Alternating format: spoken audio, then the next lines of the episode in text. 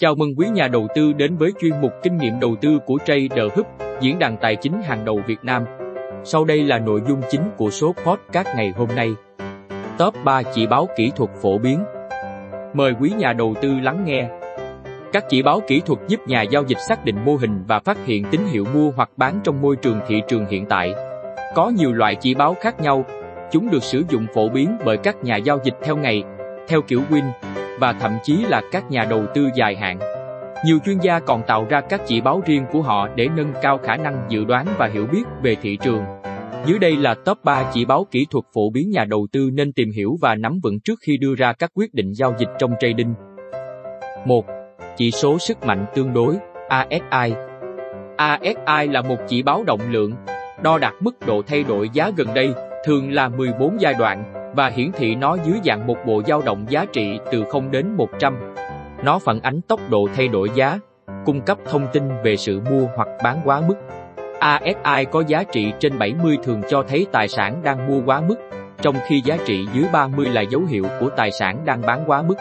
Tuy nhiên, tín hiệu này cần được xem xét cùng với yếu tố khác để đảm bảo độ chính xác. Mặc dù ASI là một công cụ hữu ích, nó cũng có nhược điểm tín hiệu không luôn chính xác và có thể dẫn đến hiểu lầm. Do đó, nhà giao dịch thường kết hợp nó với các yếu tố khác để đưa ra quyết định đầu tư.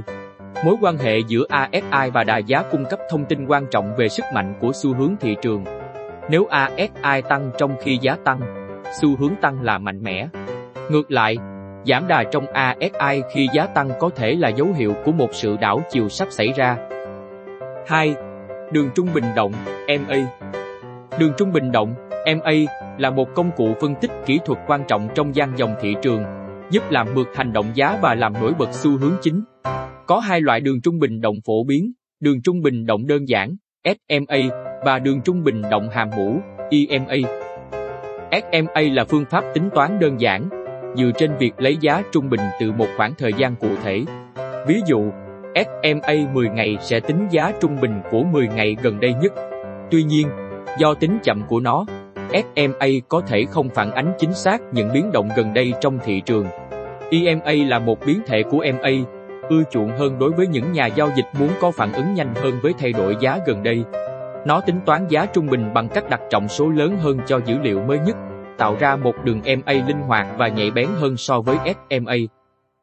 Nhà giao dịch thường sử dụng đường MA để đánh giá xu hướng thị trường. Nếu giá nằm trên đường MA, có thể tài sản được xem xét là đang trong thị trường bò tót, trong khi giá dưới đường MA có thể là dấu hiệu của thị trường đang giảm. Mối quan hệ giữa giá và MA có thể cung cấp thông tin chi tiết về tình hình thị trường. Sự giao nhau giữa các đường MA thường được sử dụng như một tín hiệu mua hoặc bán. Ví dụ, nếu đường MA ngắn hạn cắt lên trên đường MA dài hạn, đó có thể là một tín hiệu mua. Ngược lại, nếu đường MA ngắn hạn cắt xuống dưới đường MA dài hạn, có thể là một tín hiệu bán. 3. Đường trung bình động hội tụ phân kỳ, MACD Đường trung bình động hội tụ phân kỳ, MACD, là một chỉ báo quan trọng sử dụng để xác định đà của tài sản thông qua việc hiển thị mối quan hệ giữa hai đường trung bình động. Trong phần này, chúng ta sẽ tìm hiểu về cách MACD được tính toán và cách nhà giao dịch sử dụng nó để đánh giá xu hướng thị trường. MACD bao gồm hai đường chính, đường MACD và đường tín hiệu. Đường MACD được tính bằng cách lấy đường EMA 12 trừ đi 26 EMA. Sau đó, kết quả này được vẽ trên đường chính EMA của MACD, tạo ra đường tín hiệu. Công cụ này thường cũng hiển thị khoảng cách giữa đường MACD và đường tín hiệu. MACD thường được sử dụng kết hợp với chỉ số sức mạnh tương đối ASI để cung cấp cái nhìn toàn diện hơn về động lượng và xu hướng thị trường. Sự kết hợp này giúp giảm nguy cơ tín hiệu sai và cung cấp thông tin chi tiết hơn về tình hình thị trường.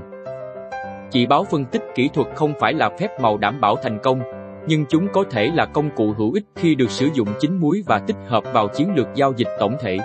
Quan trọng nhất, nhà giao dịch cần duy trì sự linh hoạt, kiểm soát rủi ro và luôn tự đánh giá và cải thiện chiến lược của mình theo thời gian. Vừa rồi là nội dung của podcast hôm nay. Hy vọng nội dung hữu ích này sẽ giúp các trader có thêm nhiều kinh nghiệm và bài học đầu tư bổ ích. Và đừng quên đón xem những số podcast tiếp theo từ Trader Hub, diễn đàn tài chính hàng đầu Việt Nam nhé.